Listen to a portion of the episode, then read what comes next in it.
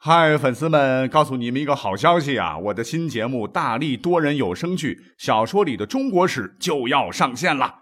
想要了解新节目或者跟我互动聊天，赶快来加入 VIP 粉丝群，入群二维码就在本期节目的声音简介中。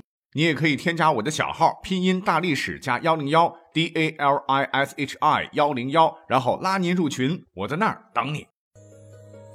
管他正史野史。这里只有大历史，大力讲的历史正在播出。欢迎收听本期节目。我知道很多人都有一个当吃货的梦想哈，比如蜜，吃尽天下美食，玩遍天下游戏啊，从小一直都是哦不枉此生的远大理想。不过呢，到了这个岁数啊，发现美食没吃尽牙不行了哈，游戏没玩遍眼睛近视了，离这个目标呢也是越来越远了。所以本期讲的内容呢，哈，个个都是我心目中的食神啊，有好的有坏的啊，因为吃被载入史册啊，也可以这么说，个个堪称吃货中的战斗机。有段话啊说的挺好，说为了过春节，中国人发明了水饺；为了过元宵，发明了汤圆；为了过清明，发明了青团；为了过端午，发明了粽子；为了过春秋，发明了月饼；为了过腊八，发明了腊八粥。哎，所以啊，咱们国家自古以来啊，那就是出产吃货们的天堂。那先说谁呢？啊，先说的这位食神级的人物，各位可能很陌生啊，他叫伊尹，夏末商初人。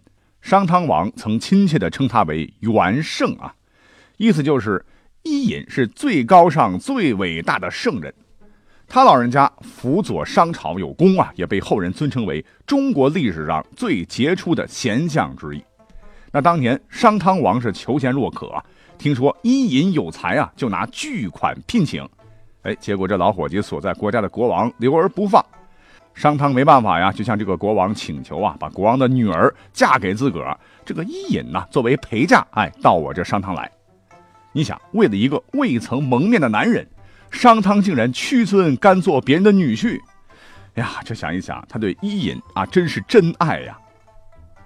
嗯，那这跟美食烹饪似乎一毛钱关系都没有啊。稍等，下面就要讲到重点了。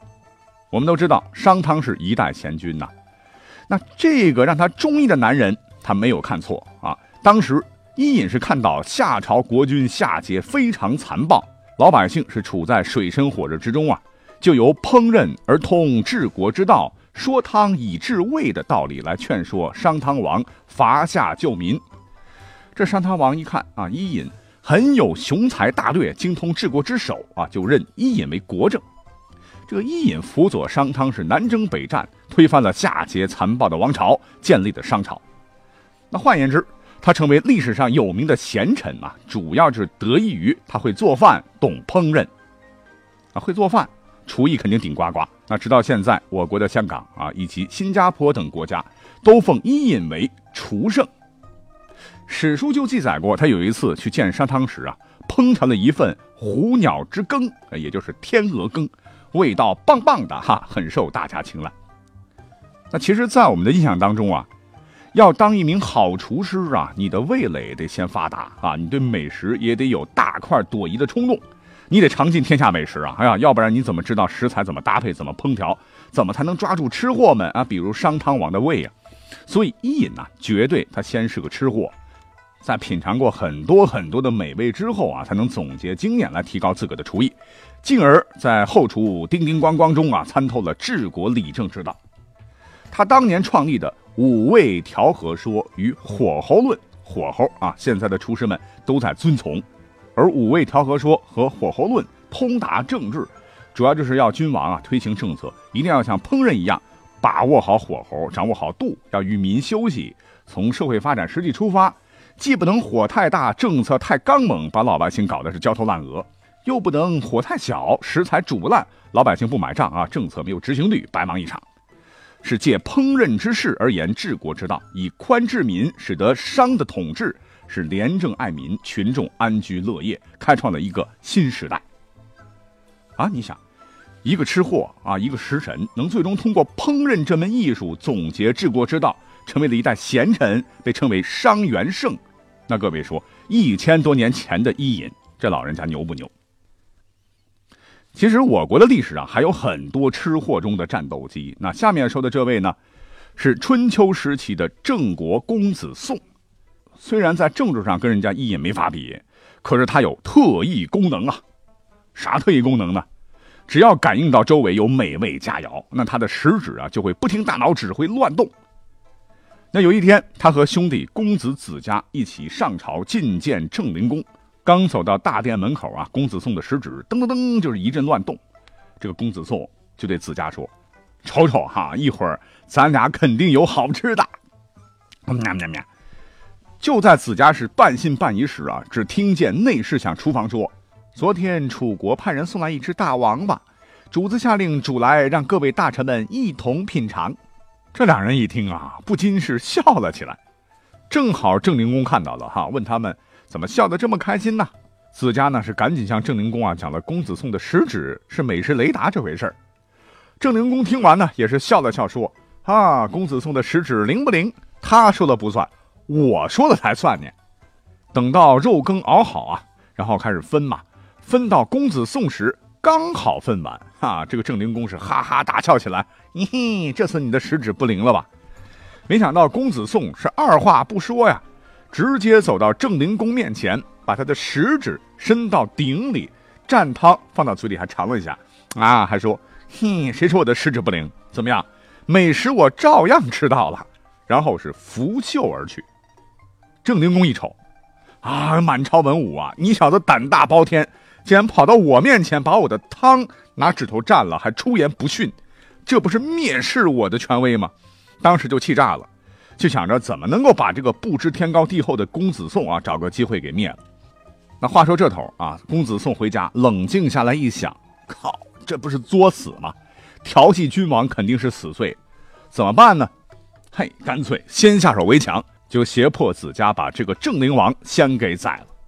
最后啊，他的下场也很惨，被反宰。哎，有人是为色起，有人是为财动杀机。可是历史上啊，能为了一碗王八汤啊把国君杀了，公子宋啊绝对是吃货界的奇葩。但是啊，他还是有贡献的哈。从此啊，我们的成语就多了两个，一个就是燃指于鼎啊，我们经常说的燃指；一个就是食指大动。好，继续来讲两个历史上的败类，各位应该知道他们哈，一个就是张宗昌。一个就是张易之，别看这俩货长得是面如冠玉啊，齿白唇红，武则天的男情夫，可是干出了很多伤天害理的坏事是声名狼藉。那这个我们都清楚，可是他们也是个大吃货啊，您可能了解的不多了。事实上，这两个家伙对于吃简直挑剔到极致啊，还成就了一项最残忍的吃货记录。所谓是天上的龙肉，地下的驴肉。这位张宗昌就特别喜欢吃驴肉啊，他吃驴肉讲究啊，先弄好一间房子啊，空的，把驴赶到房子里，然后把门关紧，在这个屋里面开始生火啊，旁边再放一个大铜盆，这盆里边啊全是各种汤汁啊，这火我们知道越烧越旺，这个驴是越来越热，就开始不停的奔跑，一边跑呢口渴啊，就一直喝铜汤里的汤汁，等到温度升得很高了哈，这毛驴的毛全烤掉。活活被烤死，这个时候啊是肉质烂熟，再加上刚才啊这个汤汁喝的差不多哈，全都是进入驴肉。那下人呢，再把香喷喷啊、肉汁吱吱冒的驴啊剁吧剁吧摆上桌。张宗昌是满口流着口水啊，是吧唧吧唧开始大快朵颐。那他的兄弟呢，张易之啊，也在这方面是个变态，他不爱吃驴，爱吃鹅，鹅可倒大霉了哈，也是如法炮制，放进大铁笼。铁笼旁边呢，也放着一个调满了汤汁的铜盆，铁笼旁边架起炉子，哈，跟驴一样，鹅热呀就在笼子里头四处跑，然后来回的喝这个铜盆里的汤汁，毛被烤掉啊，汤汁喝尽，然后变成了香喷喷的烤鹅。嗯，美味是美味啊，就像是活吃猴脑一样啊，听起来太残暴啊，像这样的菜我是不会吃的。那时间有限，哎，再来讲一讲清朝的一位大吃货，您可能会说。是不是乾隆爷啊？你想他晚年骄奢淫逸，几下江南，真是吃遍天下珍馐美味。哎，不过话说回来啊，皇上吃顿饭够小老百姓吃几年的，大权在握呀，是想吃啥吃啥，吃货自不必说啊，没啥稀奇的。我们下面要讲到的是他手底下的一位历史名人纪晓岚，绝对是吃货界的翘楚。历史上的纪晓岚呢，长得是个皮肤黝黑的粗壮汉子啊，在饮食方面呢，也与一般的文弱书生大不相同。清朝有个文人在他的《孝亭杂录》里曾经这样写纪晓岚，说他北方之士，今年已八十，犹好色不衰，日食肉数十斤，终日不但一鼓励，真奇人也。也就是说啊，他到了八十岁，还特别喜欢跟美女每天力战数十回合。更夸张的是，每天不吃别的哈，光吃肉，一天能吃十多斤，啊，你说你也不怕油腻啊？而且连一粒谷子也不吃。历史上还记载，他请客吃饭，满桌子菜，那个精致啊。但是纪晓岚啊，只是举举筷子请大家吃，自个儿只是肉一盘，熬茶一壶儿。特别是这个家伙啊，平时特别喜欢吃零食，零食从不离口。只要在家里呀，啊，栗子、榛子啊，啪啪啪吃个不停。因为这个人太另类了，在历史上，所以当时人们对纪晓岚这种 BT 的饮食习惯无法解释啊，于是就传出了纪晓岚是火精脱生。也有人因为他常年吃真栗之类啊，认为他是猴精转世，所以纪晓岚堪称吃货当中的极品另类啊，那是没跑了。好，古代吃货蛮多啊，其实在民国也有很多啊。下面要登场的这位绝对是奇葩吃货，他就是张学良。我们都知道张学良是少帅啊，和女人们风花雪月啊，跟蒋介石称兄道弟，东北三省全丢光，西安逮了个蒋介石等等。殊不知张学良在美食方面绝对也是一位资深吃货一枚。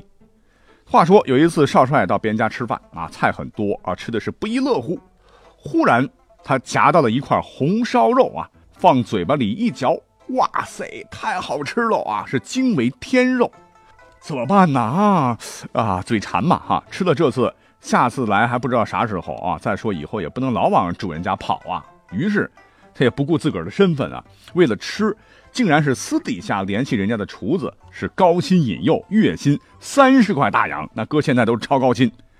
你说你一少帅跑人家吃晚饭，末了还把人家厨子给拐跑了，哎呀，当时把人家主人都气笑了。嗯，那以上这些个人物啊，那真是能吃啊，吃到名垂青史，果然无愧是吃货中的战斗机啊！这让我忽然觉得，哎，我们之前老是自称自个儿是吃货，哎，咱们是不是把这个标准拉得太低了哈？有点骄傲了，怎么办呢？革命尚未成功啊，同志仍需努力啊！就让我们继续加油，为成为一名合格的吃货继续奋斗吧！好，感谢收听本期节目，我们下期再会。